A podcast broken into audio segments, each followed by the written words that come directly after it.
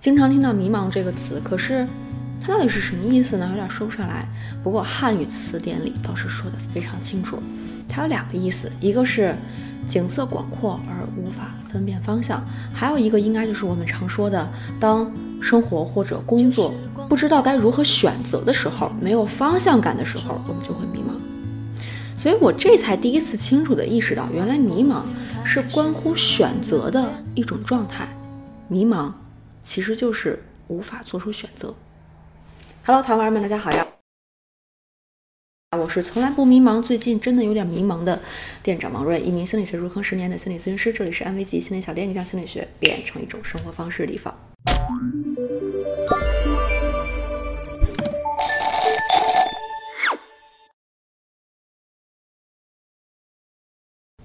我假设啊，从来没有迷茫过的人不会看这个视频。如果真的有来看，那真是真爱了哈！可以弹幕发真爱告诉我。来，让我们来看看，就是真的迷茫的人是具体处在什么状态当中的。弹幕可以发相应的数字对号入座。第一种情况，根本不知道自己想要的是什么，喜欢的是什么。第二种情况，知道自己想要追求什么，但是不敢。有很多顾虑。第三种情况，自己锁定了一些方向和选择，但是选择困难。第四种情况，想要什么心里很清楚，就是没有行动力。如果你属于刚才的这几种情况中的任意一种呢，那今天的视频就是专门为你而做的。我精心挑选了七本心理学好书，制作成了今天的迷茫自救指南。希望今天的视频能够为你拨开生活的迷雾，每个人都能看到属于你自己的独一无二的光。片尾还有彩蛋，看完哦。你是谁？怎么把你和别人区分开？啊，大家长得不一样，可是长得不一样，好像并不能产生那种自己是独特的那种感觉。那是什么让我们的与众不同呢？其实是我们每个人拿到的人生脚本不同。脚本是什么？就是从你出生开始就留下的各种各样的轨迹。很多人大概都会记得自己的童年和成长的一些经历，可是很少有人仔细研读过自己的脚本，都只是有个模糊的印象而已。如果你在看过去的时候是模糊的，你在望向未来的时候其实也很难清晰。如何确定自己的脚本呢？《人生脚本》这本书里边提供了一个非常好的工具，叫做脚本核查表。里边有一百五十多道题，这些题呢是涉及你从如何出生，还有你对死亡的想法中间各种各样的这种题目的类型。做这些题呢，就好像是写了一本自传，能够让你从一个旁观者的角度来审视自己。那么你自己是谁这个问题的答案就会慢慢浮现出来。我挑选了核查表当中。呃，有几个代表性的，而且很有意思的题，我来跟大家一起做一做。呃，我就直接口述我的答案了，大家可以把自己的答案打在弹幕上。我们先来看第一题：你是否看过自己的出生证明？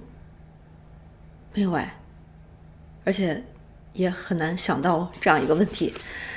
呃，可能这个证明已经不知道丢在哪儿了。那有意思的地方就是呢，当我脑海里。幻想我看到出生证明的那个画面、那个瞬间的时候，就有一种我穿越到了我出生的那个时间，然后和自己相遇的感觉，挺神奇的哈。我们再来看第二题，呃，你小时候最喜欢的故事是什么？最喜欢的故事。那我最喜欢的呢，是我姥姥经常在睡前给我讲的寓言故事，我印象特别深，具体细节记不清了，呃，但是有一点我记得特别清楚。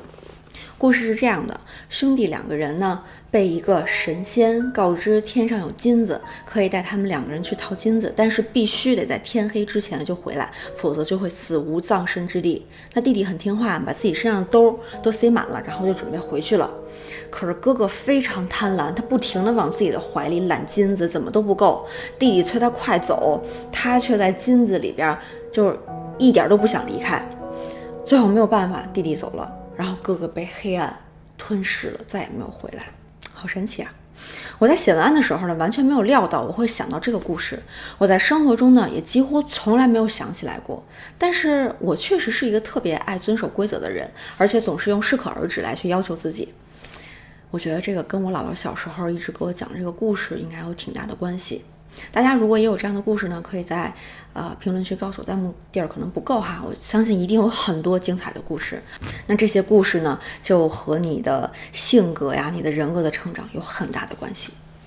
好，我们再来做最后一个题啊。如果你有一件白色的 T 恤，你会在 T 恤上写什么呢？让别人一眼看到就知道是你。大家可以暂停，先想一下，避免被我的答案干扰。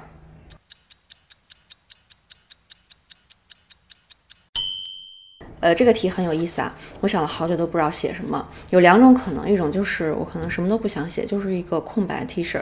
那如果一定要写的话，我可能会写一个字“感”。这个是我在写文案的时候想写的一个字哈。其实现在在录视频的时候呢，我又不想写这个字了。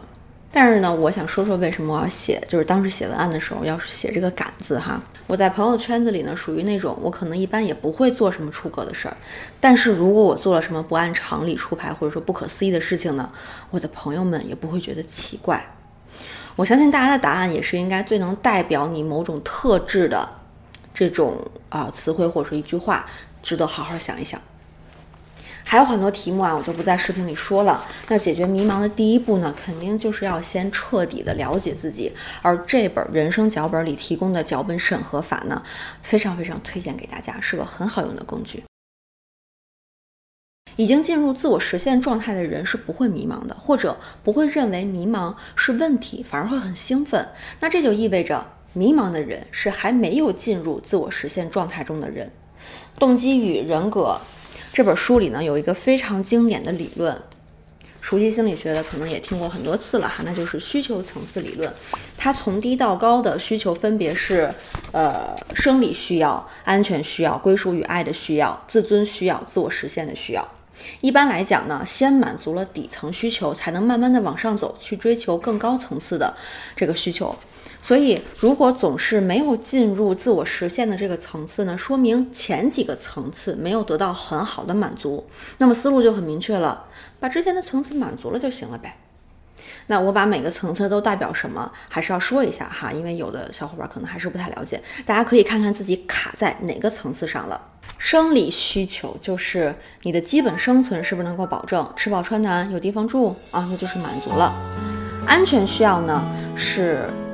不是我们常说的那种什么亲密关系之间没有安全感那个安全感，就是基本的那个安全感。比如说你的生活环境是不是安全呀？走夜路会不会经常遇到坏人啊？自然环境是不是稳定啊？经常有洪水、地震什么的，那就不是很稳定。这个需求就不是特别满足。可能大部分人在这两个层面上应该是没有太大的问题的，一般都是再往上走的时候开始慢慢出现问题了，那就是从归属与爱这块开始就出现问题了。这个需求指的是生活中没有可以互相依赖和支持的关系，能够让你表达爱，并且能够感受到爱。这个并不是特别指爱情哈，亲情、友情都算。如果一个让你信任的关系都没有，那么这部分需求就是严重缺失的。我们再往上走。那就是我常在视频里提到的自尊，自尊其实就是自信和自我的一种信任关系。比如说拿相亲这件事儿来说，如果相亲没成，那可能是对方没有看上你，自尊缺失的人就开始怀疑自己，而自尊满足的人会觉得你觉得我不够好是你的事儿，不会因此就打击和否定自己，这个是区别。最后呢，我们就来到了自我实现，也就是之前的需求都满足了。那自我实现才能开始。自我实现这个阶段真的是非常美妙，有很多特别美好的特点，我来跟大家分享一下哈。第一个，未知不可怕，它就是一种状态而已。第二个，不管自己有什么奇葩的情绪，都很接纳自己。第三个，可以自发的去做自己想做的事情。第四个问题出现了就解决问题，不会上升人格。五自己一个人的时候也超级自在。六自己可以为自己做主。七清新的鉴赏力。清新的鉴赏力这个词很有意思啊，大概就是你能够为自己认为值得欣赏的人和事情，然后你会反复的带着奇妙感去欣赏。后面还有很多很多关于自我实现的这个状态会有的这种美妙的特质和体验。那我就不说了，大家自己感兴趣的话，可以买来这本书去读。另外，最关键的就是那没到这个阶段，就是我们之前某个需求没有满足嘛？那你就找到你卡在了哪个需求上，然后把迷茫怎么办这个问题换成我缺少这种需求怎么办？比如说我缺少归属感怎么办？我缺少爱的能力怎么办？找到这个需求，我们就可以继续进行我们下面的步骤了。刚才我们已经锁定了缺失的需求，其实主要就集中在归属感和自尊这两个方面。哎，你说巧不巧？这两本好书都备着呢。那咱们就是缺什么补什么。归属感呢？这本书是啊，周安推荐给我的。那在缺爱那期视频里面有提到过。自尊这本书呢，是我推荐过两次的，还专门做了读书的视频。大家可以先看看这两个视频哈。像这类的书还有很多很多，之后陆续给大家推。咱们先一本一本来，啊，一本一本读，慢慢来。你在解决自己需求缺失的同时呢，还可以干点什么呢？培养一下自己的坚持能力，一定不会错。坚持能力不是说你找到自己喜欢的事儿，你就有了坚持能力了，那可不一定哈。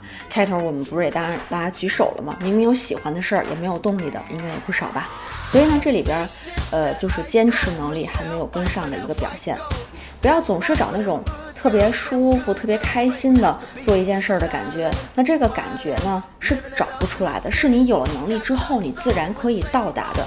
如果你基本的坚持能力没有的话，你有喜欢的事儿也会被自己耽误的。所以呢，我们在哪怕还没有方向的时候，我们先把这个能力培养起来。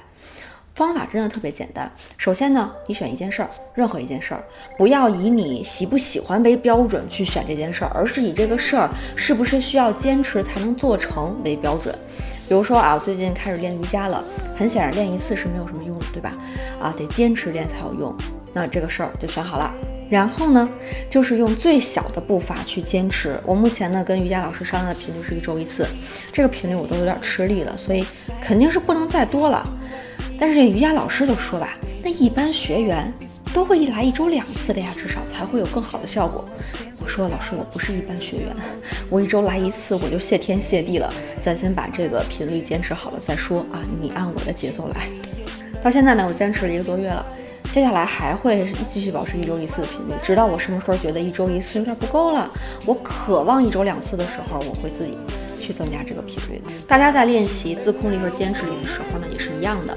千万不要被别人或者自己脑子里的那种高标准的声音去干扰了。你现在做不到，就是做不到的。我就是那种哪怕挪着往前走，也比我什么都不做是要好的。而且挪着走就是我现在最佳的强度和频率。一般来说呢，等你的大脑和身体适应了之后，它自己会自发的想要去提升标准。那这个提升呢？就不是因为完美主义啦，对自己要求苛刻了，而是我们已经具备了更高水平的素质，它是一个水到渠成的过程。这本书里呢还有很多很多这样的方法，就是这本书哈，自控力。这本书里边呢还有很多，呃，刚才像我提到那种方法，我之前也做过那个读书视频，专门分享过，大家记得去看这本书。我是专门推荐给视频开头提到的啊，有几个选择，但是不知道该怎么选的糖丸的。如果你是属于这种情况的话，那说明你意识层面的东西已经没有办法帮你做选择了，那就可以试试探索自己的潜意识。梦是一个非常非常好的素材。解梦的方法呢，我也专门做了视频，亲测有效。我当时做那个视频的时候，呃，还做了一个直播，专门跟大家去解读一个一个梦。那段时间呢，我就。因为通过解这个梦，帮我想清楚了一个问题，所以选择困难的人一定要看。我特别喜欢存在主义的理论，有一个原因就是它告诉我们，这个世界的底色就不是无菌的，就是你把所有的问题都解决了，都还是会有一点点焦虑，呃，或者说是一点点细菌的。那你有一点失落，你有一点无意义，呃，如果是莫名其妙，那这些其实都是正常的。所以不要追求一个完全真空无菌的生活空间，要允许瑕疵，允许错误，允许迷茫的存在。这本书在什么情况下读最好呢？就是你特别特别特别想矫情的时候，因为它需要一个我们对细微的情绪还有思绪都是异常关注的那个阶段。就是上次在那个我什么都不想干那个视频里，我提到了我在知乎写的一个存在主义的专栏，然后我就特别想继续写下去，但是还没开始动笔哈。这次又提到这个事儿了，我觉得我可能真的想开始把这个专栏写完了。所以，如果大家想一起来读这本书的话呢，可以跟着我的专栏一起，给最后的一点点迷茫留一个位置。最后呢，我想送给大家这本书里的一句话，特别喜欢。他是说：“我躺在这里，没有发现任何意义，但是生命却一直让我感到惊奇。”关于迷茫的这个话题，今天总算聊了个痛快。这些推荐的书我也很满意。之后呢，我我们肯定还是会继续聊和探索这个话题的。每个阶段肯定也会对迷茫有不同的理解。我希望下次我们再聊的时候，又能给大家提供一些新鲜的想法和思绪。最后有一个彩蛋，记得我在呃今年的第一个视频的时候推荐过这本书吗？小说药丸，有印象吧？而是小说药丸，一本是 Blink。小说药丸这本书很特别，与其说它是一本书，不如说它是一个人生指南手册。那今天的视频呢，就是我做的一次尝试，用好书来疗愈我们的内心和人生。这个计划一直在我心里默默的躺着，今天也只是冰山一角，真正要实现的远比这个要庞大的多。